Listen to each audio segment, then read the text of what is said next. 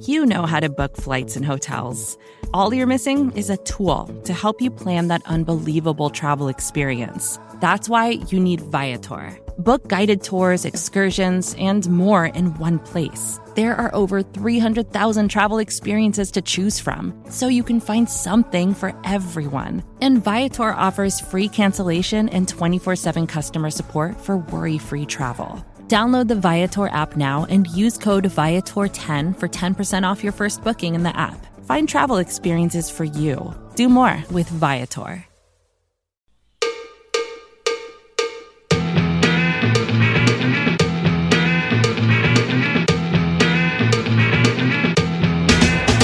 Start! You can call me Bruce. Bruce Nolan is standing by. Hey, Wacky Bruce! Coming to you from an undisclosed location, this is the Bruce Exclusive. And here's your host, Bruce Nolan.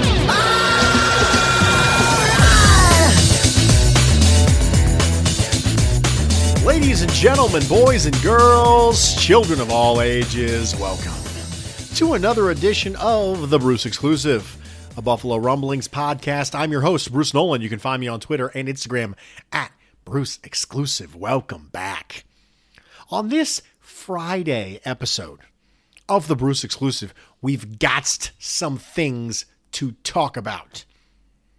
We have the normal things to talk about, the almighty takes, of which I have more than a few, the crumbling their cookies segment.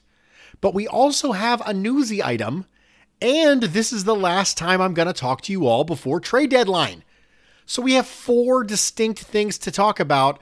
I apologize in advance for the potential length of this pod.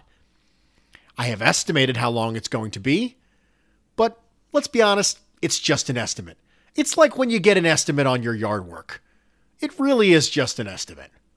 So without further ado, let's dive right into things. Newsy item. According to reports, the Buffalo Bills are signing former Jets and Chiefs linebacker Darron Lee, former first round pick out of the Ohio State University. I say that, of course, because I am an Ohio State fan. So, I actually am familiar with Darron Lee quite a bit. There's a reason Darron Lee hasn't been successful in the NFL. And it's actually kind of interesting when you compare it to a linebacker that we previously had on this roster, and that's Vosean Joseph. I mentioned when Vosean Joseph was drafted that I was a fan of him because I felt that he was a good run and chase linebacker. Now, his instincts needed some help, but in a pursuit style role from the weak side, I thought he could be successful. The Bills drafted Tremaine Edmunds, Even though I didn't think the instincts were all that good on tape, because he was a freak athlete at the linebacker position.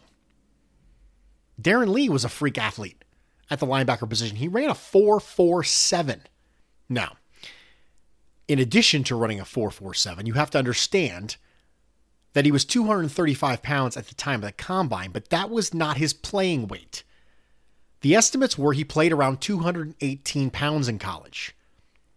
And as such, he had to put on some weight to hold up to linebacker duties in the NFL.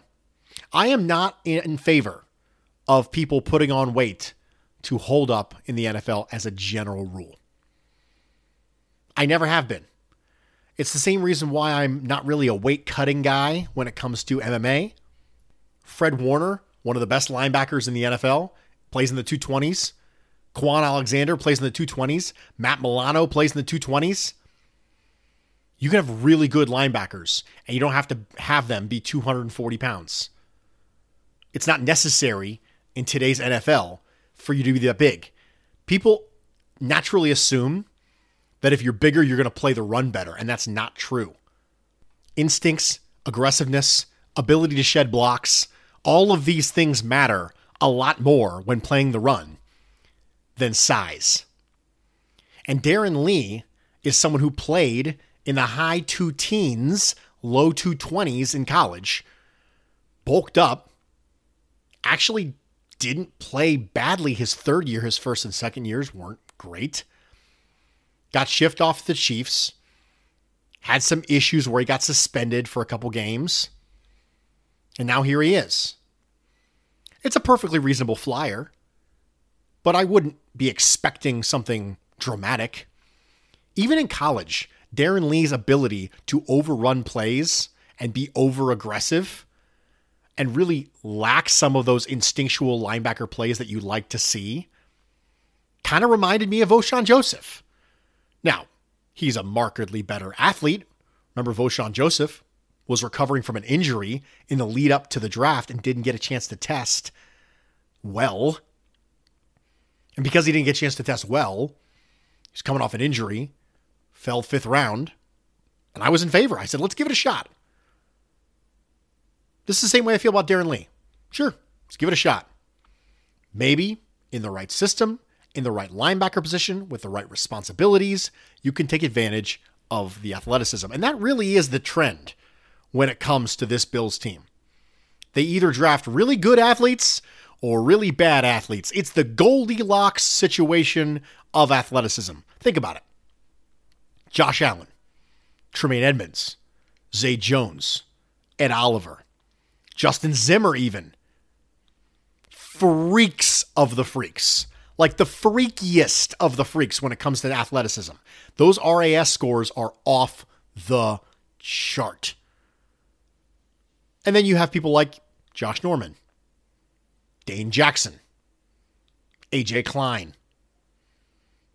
Not so much when it comes to high levels of athleticism.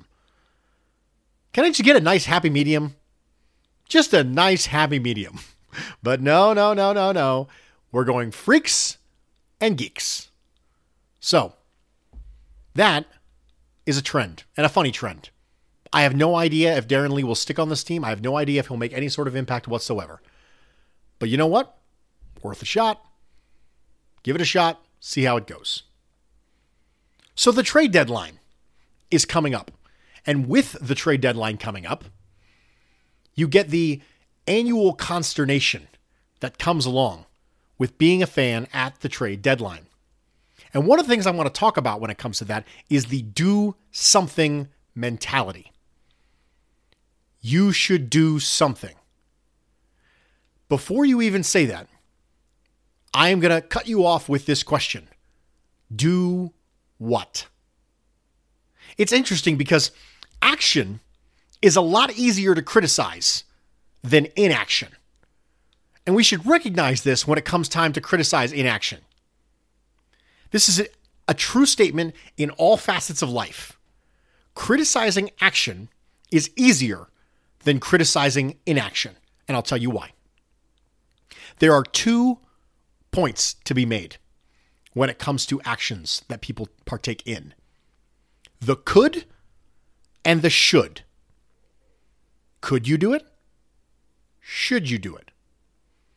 Everyone wants to focus on the should. Everyone wants to focus on the should. That's where they get to inject their opinions in. Should you do this? Yes or no? I get to have a take, a hot take, a cold take, whatever it is, it's my take. And my take is about the should. Should you do that? But with action, the could is already answered. Of course they could. They did. With inaction, you now have two questions to answer. Not only should you have done it, but more importantly, could you have done it? So when you're criticizing an action, you don't have to worry about the could part because you already saw them do it. So of course they could do it, they did do it. So now you can focus on the should.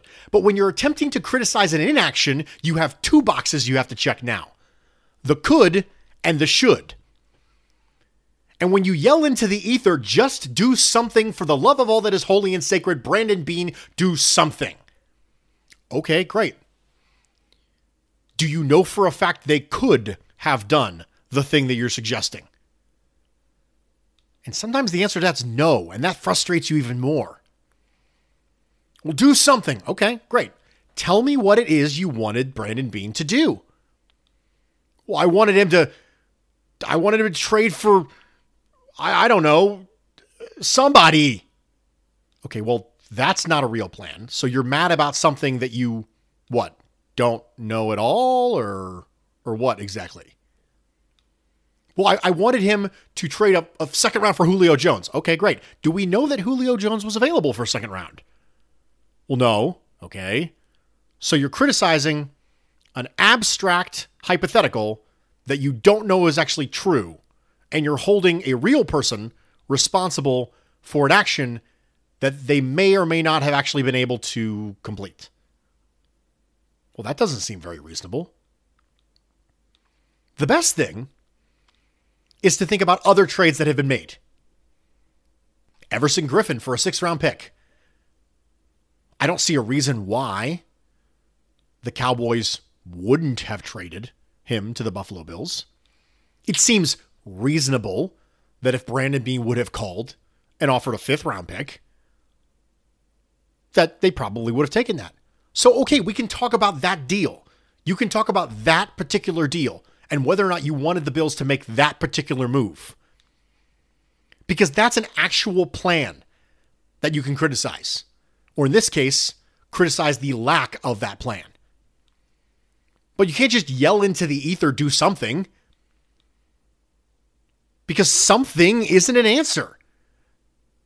You have to come up with something else they could have done. You have to make sure you can confirm the could before you can criticize the should. So let's talk about some of these people who could potentially be on the trading block. First off, Quinn Williams is not on the trading block. Multiple people from the Jets have come out and said, We are not looking to trade Quinn Williams. If someone blew them away with an offer and offered them four first round picks, I'm sure they'd probably take it. But we can write that off at this point. Stephon Gilmore is very likely not coming back to Buffalo. New England would very likely not trade with the Bills. I have very little interest in JJ Watt. JJ Watt has been a smidge better than Mario Addison this year, costs way more money, and pass rush really isn't the problem with the Buffalo Bills right now. They have a linebacker issue, they have a coverage issue, but I would argue their pass rush isn't really that bad. They're top 10 in pressures, they're top 10 in pass rush win rate. Well, Bruce, they're not top 10 in sacks. Well, didn't you listen to me at all this offseason? Coverage is more important than pass rush. Historically, the average time to sack in the NFL is 4.3 seconds. The vast majority of quarterbacks have average time to throws that are way lower than that. Josh Allen is second longest in the league at 3.05 seconds. Therefore, what is it that causes sacks? Is it the rush getting there quickly or is it the quarterback holding the ball? It's the quarterback holding the ball. What makes the quarterback hold the ball? Coverage. I'm not even convinced we need a pass rusher on this team right now. That's better than what we've got. I'm not going to turn down a great pass rusher. No one's going to turn down a great pass rusher but certainly not somebody who's markedly more expensive than Mario Addison, has to come in, learn the system for way more money, and represents cap space we don't have. We, this is already the highest paid defensive line in football. No, thank you. Let's shore up some of the other areas. So that gives you my perspective on JJ Watt. How about Brian Poole? Absolutely sign me up. I have no idea if the Jets are going to be willing to trade inside the division. But you give me an upgrade at nickel corner, you make those quarterbacks hold that ball a little bit longer so the pass rush can get there, I am on board. I am absolutely on board. Desmond King, same thing. Obviously, a little bit more risky, I think, with Desmond King. He hasn't played as well as consistently. But then it brings us to our defensive tackles. Common name there Dalvin Tomlinson. Ryan Talbot from NewYorkUpstate.com and Syracuse.com wrote a great article on why it is he feels like that would be a good fit for the Buffalo Bills. I would encourage you to go to Twitter and check it out. Go to NYUpstate.com, check it out. I would agree with that. The Giants are trading him out of division. He's in a contract year. They're probably not going to be able to get anything for him later when he walks. They might be in buy now mode in the offseason, so they might not get the offsets necessary for compensatory picks because they might be trying to rebuild some stuff in the offseason. So they may not be in compensatory pick sort of mode. Dalvin Tomlinson is actually in the middle of his best year. So you ignore the Dave Gettleman connection with Brandon Beane, where if you recall, Dave Gettleman called Brandon Beane and asked about Odell Beckham Jr. So obviously they've got that kind of relationship. Dalvin Tomlinson also plays one technique, which is a position on our defensive line that has been lacking since Star Lotulelei opted out of the season. I am on board with Dalvin Tomlinson. There's not a lot of great options sitting out there for people that we know, number one, are available. Number two, we know they're available for a reasonable price that will not inhibit this team's ability to build. Because of the cap situation that the Bills find themselves in, in addition to the contracts that are coming up on this team markedly, Josh Allen's contract, that you have to account for the possibility that he's going to be paid $40 million a year at some point. You have to account for that. Draft picks are more important to this team now than they have been in recent memory. This idea that we're going to go all for broke, do something, Brandon Beane, burn our draft capital, you're going to be really, really irritated that we don't have any draft picks when the draft comes around. Also, you need low contract, high performing players in this league. It's the greatest market inefficiency in sports. Is a mid round pick or even a day 2 pick who plays really well on a rookie deal. That is the most significant gap you can possibly get between value added to the team and value given to the player. And that's what becomes a competitive advantage for a team. And when you have high priced veterans on your team, like Dion Dawkins and Tre'Davious White and maybe Josh Allen and Jordan Poyer and hopefully Matt Milano if he gets extended, you need to backfill that roster with reliable, high performing players who are not on expensive contracts. You do that through the draft. I'm not saying you never trade anything for anybody. That's not what I'm saying. I'm saying we are entering a different era of Bills football that you might not be used to because we never got this far into a rebuild before without having to rebuild the thing again. So we are in uncharted waters right now as a Bills fan base. We need to start worrying about compensatory draft picks. We need to be a little bit more prudent. We need to start maybe thinking about trading down, perhaps. I know Brandon Beane, crazy thought maybe we should trade down at this point. Maybe we've missed the boat on the trade up time. That time is gone. That was for rebuilding bills. That was for try and get your franchise quarterback bills. If Josh Allen's the guy, we don't have to trade up anymore. We need to trade down, accumulate more picks, and make sure we can fill this roster with good players who aren't expensive. So I'm ready for trade deadline. There are some people we just talked about that are bouncing around out there. I am in favor of the Dalvin Tomlinson deal for a reasonable day three pick. I think he makes a significant impact on this team this year and potentially could join into the compensatory pick idea that the Bills might have to start thinking about if he departs in the offseason. So, We've talked about the trade deadline. We talked about Darron Lee. We are going to take a quick break. We are going to come back. We are going to go through your almighty takes, and I'm going to tell you how we crumble the cookies of the New England Patriots this week. Stick with me. We'll be right back.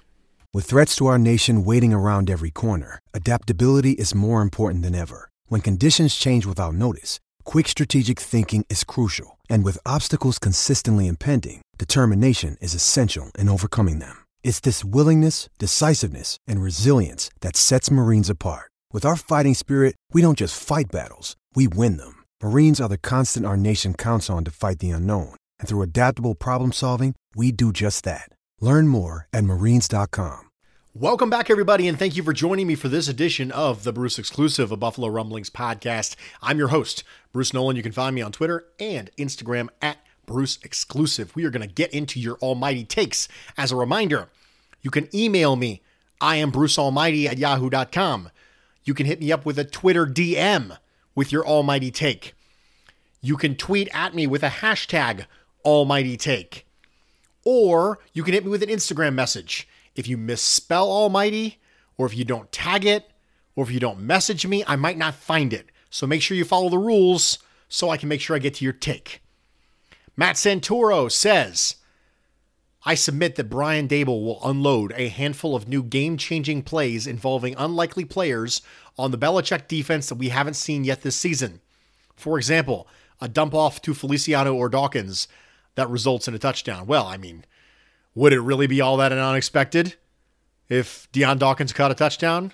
Hey, man, if you know, you know. I don't know what to tell you. But it's not uncommon for Brian Daboll to come out with some weird stuff. If you recall the Derek Anderson game against the New England Patriots during Josh Allen's rookie season, they opened with all sorts of trick plays and wildcat and things like that, all to get as many yards as we possibly could and get them off balance. I don't think it's crazy to see that type of thing against the New England Patriots.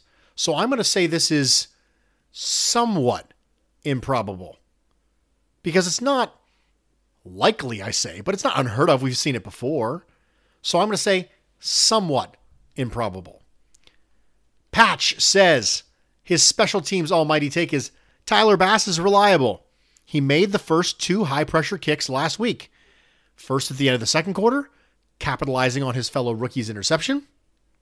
And the second was the first drive of the third, getting right third quarter woes. I am not prepared to say Tyler Bass is reliable. I need more statistically significant data for that. I think that being able to kick a 52 yarder in the rain against the Chiefs would have been a high pressure kick that he didn't hit. So I'm not willing to get there yet. I'm going to say highly unlikely at this point that Tyler Bass is reliable. However, I'm willing to give him more time, as we've talked about before. Allen says his almighty take for the Patriots game with Cam Newton somehow playing for his job and Belichick trying to avoid a four game losing streak. I think the Bills will need an especially big game from the defense and the run game in order to beat New England. This is highly probable. I'm not sure if Cam Newton's playing for his job because I think perhaps we underestimate how bad Jarrett Stidham is. Jarrett Stidham is a bad quarterback. The reason why I was not happy when the Patriots got Cam Newton isn't because I think Cam Newton's awesome. It's because I think Jarrett Stidham is terrible. And I was like, oh man, they got better at a big position that's quarterback. I wanted to see Jarrett Stidham. And I do think the Bills are going to need an especially big game from the defense and the run game in order to beat New England. At the time of this recording, it is estimated there will be some pretty significant wind gusts, potentially some storms for the game on Sunday. I do think the run game is going to be important. I think having Jon Feliciano back is important for this team. Padden says the Pats game will be the true get right game. Offense finds the end zone, scores more than 20. Defense holds the Pats to under 20. Allen's growth, Patriots from last year to this year is clear. Passes for 250 and two touchdowns. Whew. This one's a tough one because there's a lot of things going on in this one. I'm going to say somewhat probable. I think Josh Allen throwing for 250 is fairly common at this point in his career. So I'd say that's okay. I don't know if this team is going to score enough touchdowns. The Patriots defense has always done a good job of making sure they limit scoring. Very, very, very, very common for the Patriots to have top 10 scoring defenses. 19 out of 23 years, Bill Belichick has had a top 10 scoring defense. They know how to keep you out of the end zone. When you combine this with the fact that the Bills haven't scored 20 for the last three weeks, I'm going to say that's probably difficult. Patton, you parlayed your almighty take and it's messing me up. You know what? Change my mind midstream. I'm going to go with somewhat improbable. Matt says his almighty take is this game will be eerily similar to last year's Week 16 game. Pats need to bounce back and Buffalo needs to slay the dragon. The game will be back and forth with one major difference. Josh will hit the winning touchdown at the end, not overthrow it. Back and forth, one major difference. The Bills have had some back and forth games, but not the last couple of weeks. The last couple of weeks have not been back and forth. It feels to me that the back and forth games that the Bills get into are directly correlative to how good their offense plays. And I don't think this is the week where the Bills put up 500 yards of offense and light up this Patriots defense. This Patriots defense does have flaws, but it's still well coached. They tackle well, they force you into turnovers. I'm going to say highly unlikely because I don't know if this is going to be back and forth game. I think whoever controls the line of scrimmage of this game is going to win the game. Aaron McDuffie says, While it's fresh in my mind, let me send in this week's take. Because Dawson Knox is relatively new to the tight end position, and because the demands of the NFL meta favoring offense on offense on offense, the Bills should forego Dawson Knox's run blocking development and focus solely on developing him into a pass catching tight end a la Travis Kelce and not so much a tight end in the vein of George Kittle. Allowing Knox to focus developing exclusively as a pass catcher allows for more run blocking reps by fullback Reggie Gilliam, arguably giving him the same developmental, developmental boost as a fullback that Knox might have at tight end. I am not a fan overall of specialization in your offensive players. One of the things I really like about what Kyle Shanahan does as an offensive mind in San Francisco is that all of his players are pretty much interchangeable at the skill positions. He throws the ball to running backs. He runs the ball with wide receivers. He runs the ball with tight ends. He has the things where you have to account for every single player. And that's how you're able to manufacture offense when your quarterback is Jimmy Garoppolo. You can manufacture these types of offense because everyone is a threat to do anything at any time. Kyle Juszczyk's strength is that he can be used as a fullback, which he is, and can block well, but he can also catch passes. You have to account for every single person in every single way. Specialization on offense breeds predictability. I've said it before. I said it now. I'm going to say it again right now, just for emphasis. Specialization on offense breeds predictability. Specialization anywhere breeds predictability. If you only ask players to do one thing, the defense knows the player's only doing one thing. The great joy of offensive football in today's league is that versatility at skill positions allows the defense and allows players specifically on the second level, linebackers, corners who are close to the line of scrimmage, to take false steps expecting one thing and getting a different thing. This is the reason why you have motion. This is the reason why you have play action. This is the reason why the best offenses in the league utilize these things. It is not because it is the only way to do offense, but it does help. So I am generally not in favor of essentially turning Dawson Knox into a wide receiver. Right? Only ask him on the field when it's time to catch passes. In addition, Dawson Knox still has drops problems to deal with. I would make an argument Dawson Knox might be better as a blocker than he is as a catcher right now. Simply because the drop issues, albeit in a limited sample size, this year, he has markedly less targets because he's been out with injury, he's been out with COVID. But he still drops some passes that I don't want him to drop. So, I would not be in favor of this. I'm going to say that because of the way that the Bills ask their tight ends and fullbacks to play, I'm going to say the Bills probably wouldn't be interested in it. So I am going to give this one a highly improbable at Jedi Josh Allen says his almighty take is that the Bills will continue their winning in the AFC East, but it will only be by six or fewer in a game that totals less than 42 points total. Josh Allen rushes, and key defensive plays will lead the way in this win. Weather will play a role. I'd say this is somewhat probable. The only part about this that I don't think is highly probable is the Bills winning. The Bills very well could win this game, but this is going to be very, very tight. The thing that the Bills do well is being hampered, and the things the Patriots do well are being amplified by this particular game, by the injuries, by the scenarios, by the circumstances surrounding the game, by the weather. All of these factors are amplifying the things the Patriots do well and minimizing the things that the Bills do well. So I am concerned about this game. But qualitatively, the winner winning by six or less, see that? Less than 42 points total? Yep. Josh Allen rushes, key defensive plays will lead the way. If we win, yes, I can see all this. So I'm going to say this is somewhat probable.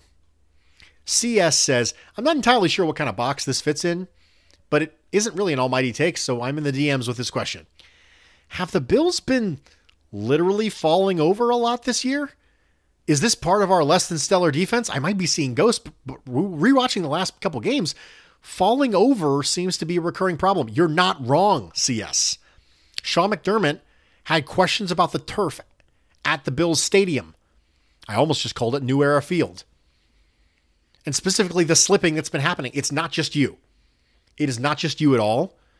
The Bills have been slipping more. Other teams have been slipping more too when they come to the stadium, but it's more the turf than it is Bills.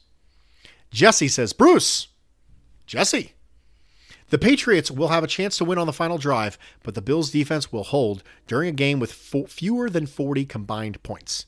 On defense, the Bills will stack the box more than usual, knowing Newton currently lacks confidence and the weapons to exploit their strategy. Per the usual, the Bills will forget how to tackle for about one quarter, but they will gather themselves and turn in a solid performance against a limited offense. The Bills will struggle offensively against a determined and talented Patriots defense that employs a coverage style strategy similar to what the Bills have encountered during the last three weeks. However, the Bills will score slightly more than they have the past three weeks because the Patriots won't consistently hold the ball, giving the Bills more drive opportunities and shorter fields. This is a heck of a take. Jesse, I got to be honest. I can see this playing out exactly like you said. I'd say this is somewhat probable. This is a story. It's got a beginning, a middle, a climax, an end. I'd write a, I'd write a movie about this. I would watch this movie, Jesse. I would watch the Bills 30 for 30 or the embedded on this game playing out just like that on a windy Sunday in Buffalo, New York. One team managed to dethrone the previous champions, and that team was the Buffalo Bills. Yeah, I can totally see that. Jeremy Gugino says, Bruce, I'm not sure whether this falls under the almighty take umbrella, so do with it what you will. I am doing with it what I will, Jeremy. We're going to read this. It's very long, but it's good, so stick with me. I think it's time we get rid of the term hot take. In my opinion, it's the most overused and misleading term we use in the sports talk universe, and I cringe every time I hear it. In theory, a hot take is an opinion that cuts against conventional wisdom, a contrarian viewpoint, if you will. In practice, however, hot takes are generally provocative or predictive viewpoints based on no data or cogent analysis. None of that is terribly helpful in generating useful discussion about players, teams, and strategies. Example Gabriel Davis is a star, and therefore we should cut John Brown, save a ton of money on the salary cap, and move forward. Mind you, people were saying this about three games into the season. While Davis is a promising rookie and potentially a fourth round steal, even a cursory analysis of the Bills' offense would suggest that we are better off with Brown and Davis as opposed to just Davis. Furthermore, Brown has a proven track record, has the trust of Josh Allen, and is a great teammate. This quote unquote hot take was clearly intended to provoke Bills fans into a discussion that isn't worth our time. Predictive hot takes are equally as annoying. Example Preseason takes that Josh Allen was an MVP candidate. Again, there is nothing in the data to suggest this would be the case. We all know Allen has made steady progress since coming into the league. He has gone from being a bad QB to an average QB. As such, there was ample evidence to suggest he could be an above average QB to even a good QB this year. Good does not an MVP make. Furthermore, everyone was surprised by his first four games. That cuts against the preseason hot take that he was an MVP candidate. If you really thought he was an MVP candidate, then the first four games should have come as no surprise. Instead, everyone was surprised. Finally, I would suggest there's nothing hot about a well thought out opinion backed by data and analysis that goes against conventional wisdom. For instance, Ed Oliver is playing really well this season. I don't see that as a hot take, but rather a cogent and reasoned analysis of Ed Oliver's play based on film study. It is neither provocative nor predictive, it is just an informed opinion. Let's call people with hot takes what they are provocateurs. I guess that's my hot take on hot takes. I really enjoyed this. I really enjoyed this, Jeremy. Thank you so much for sending this. And it's interesting because I do think there's a place for hot takes. And I do think there's a place for provocation. And I'll tell you what I mean by that. The idea that play action passing and the success of it is not predicated on the run game being good was at one point an incredibly provocative hot take. At one point, when you said that, people laughed at you and said, That's insane. That doesn't make any sense.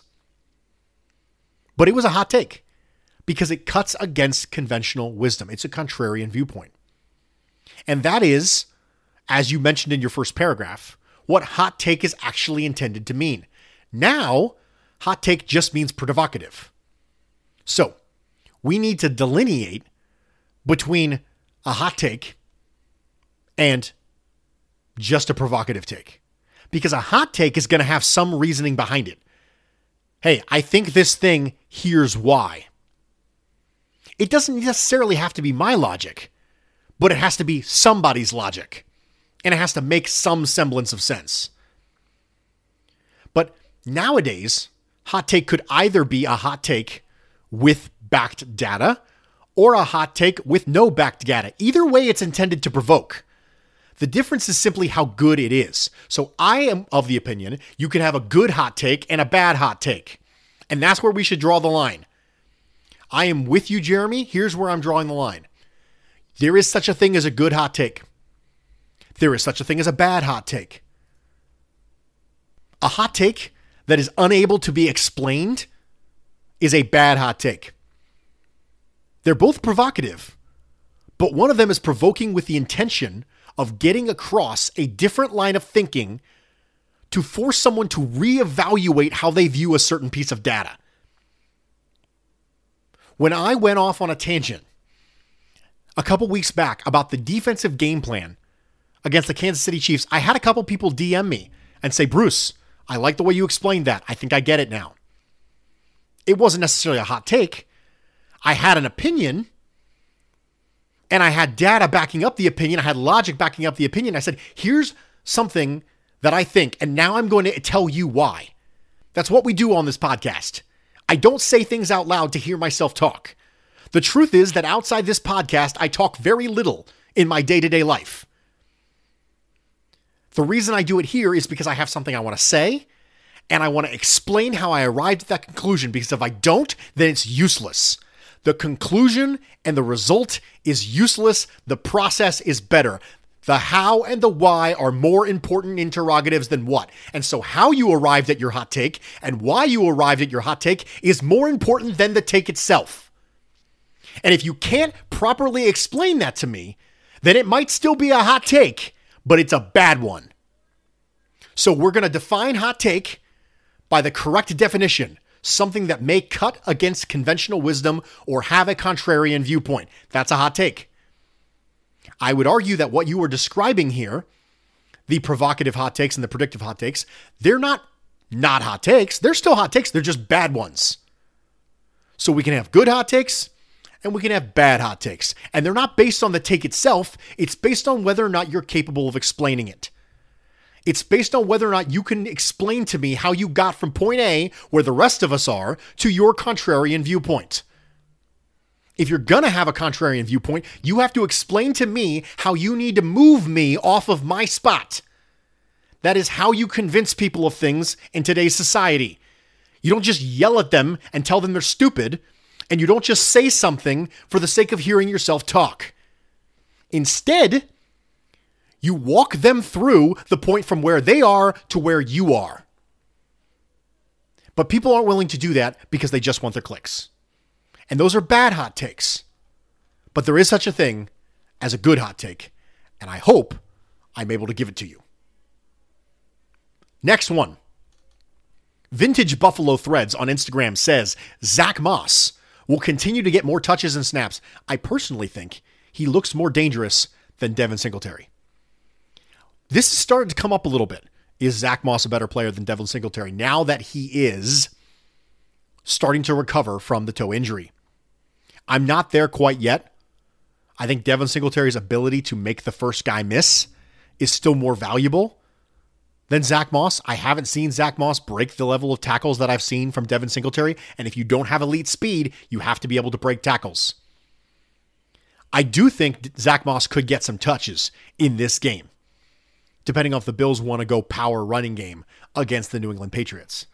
I would advise against it unless it works right off the bat with Jon Feliciano. If he's the key at guard to making this work, then so be it.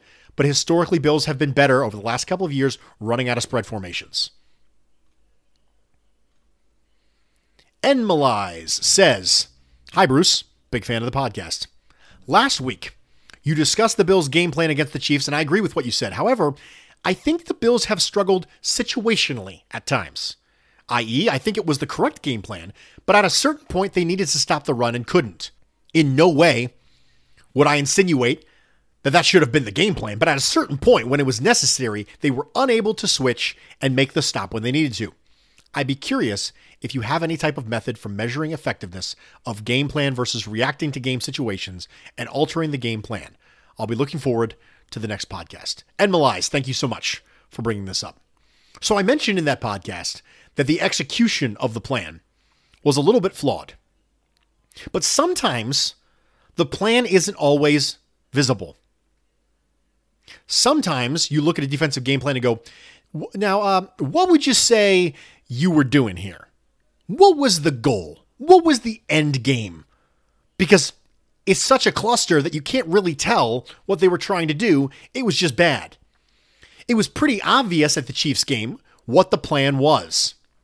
So it's hard for you to measure effectiveness of a game plan versus reacting to game situations when you don't necessarily know what the game plan was because sometimes it's not as obvious as it was against the Chiefs.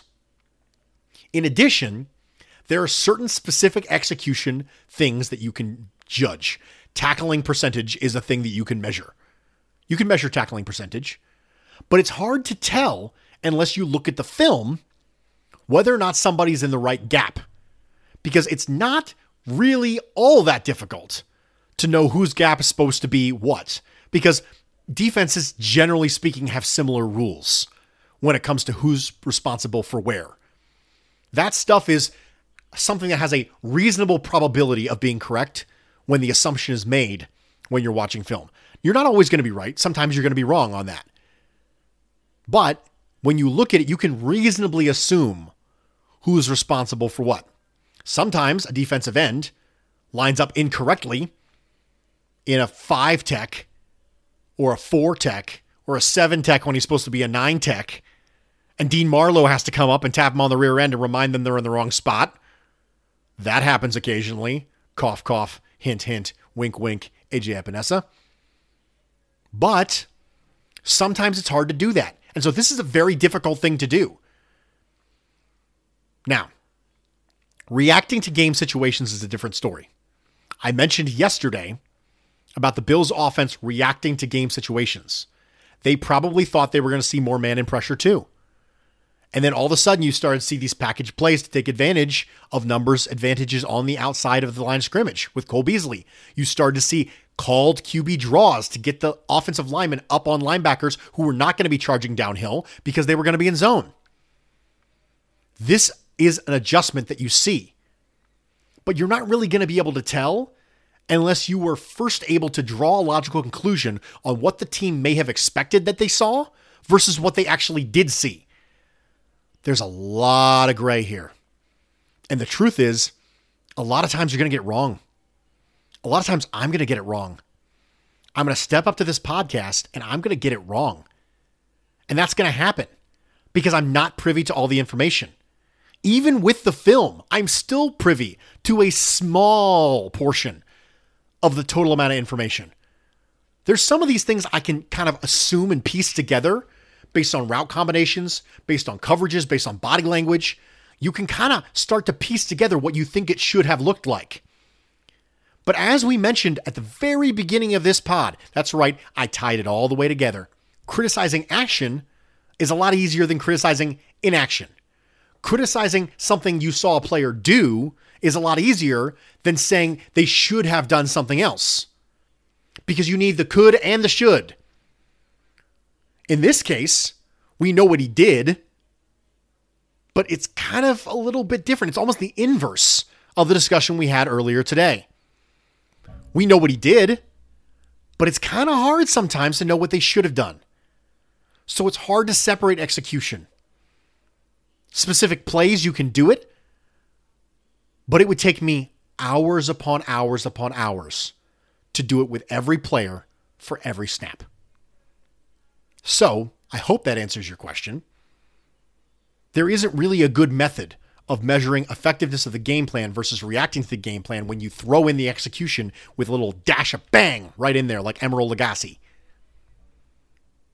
Ladies and gentlemen, we are going to take another break because this pod is running crazy long. We're going to come back. We're going to talk about crumbling the cookies. Stick with me. We'll be right back.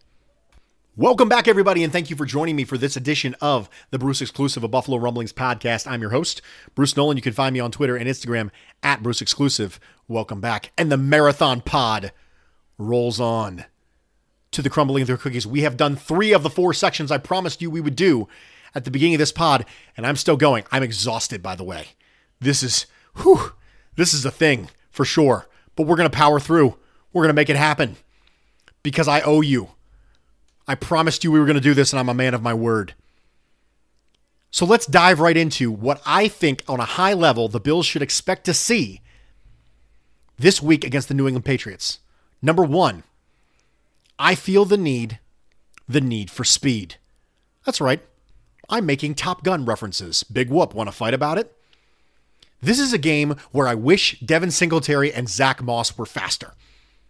Speed is not usually a super high priority for me in running backs. We've talked about this before vision, contact, balance. Give me those things.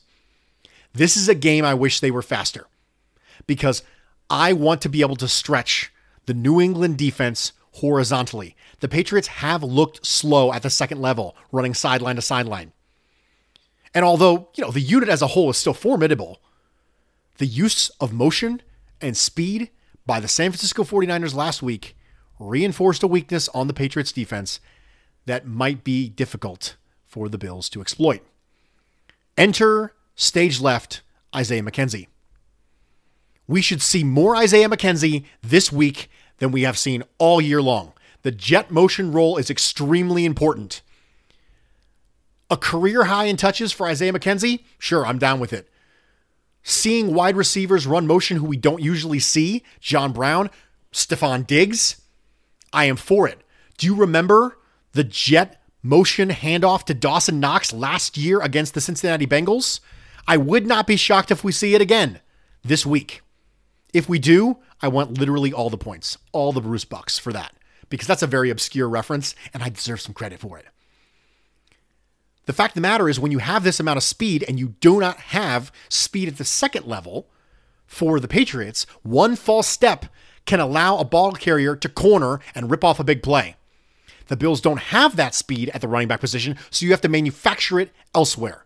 That's what I want to see from the Bills this week. On defense, the Bills need to prepare for a downhill running game. I'm not sure if the Patriots throw the ball 25 times on Sunday. The weather Poor play recently from Cam Newton, who inexplicably is not throwing to his right. That's a whole nother thing. Didn't get a chance to dive into why that is. I watched it. I confirmed it. Can't figure out why.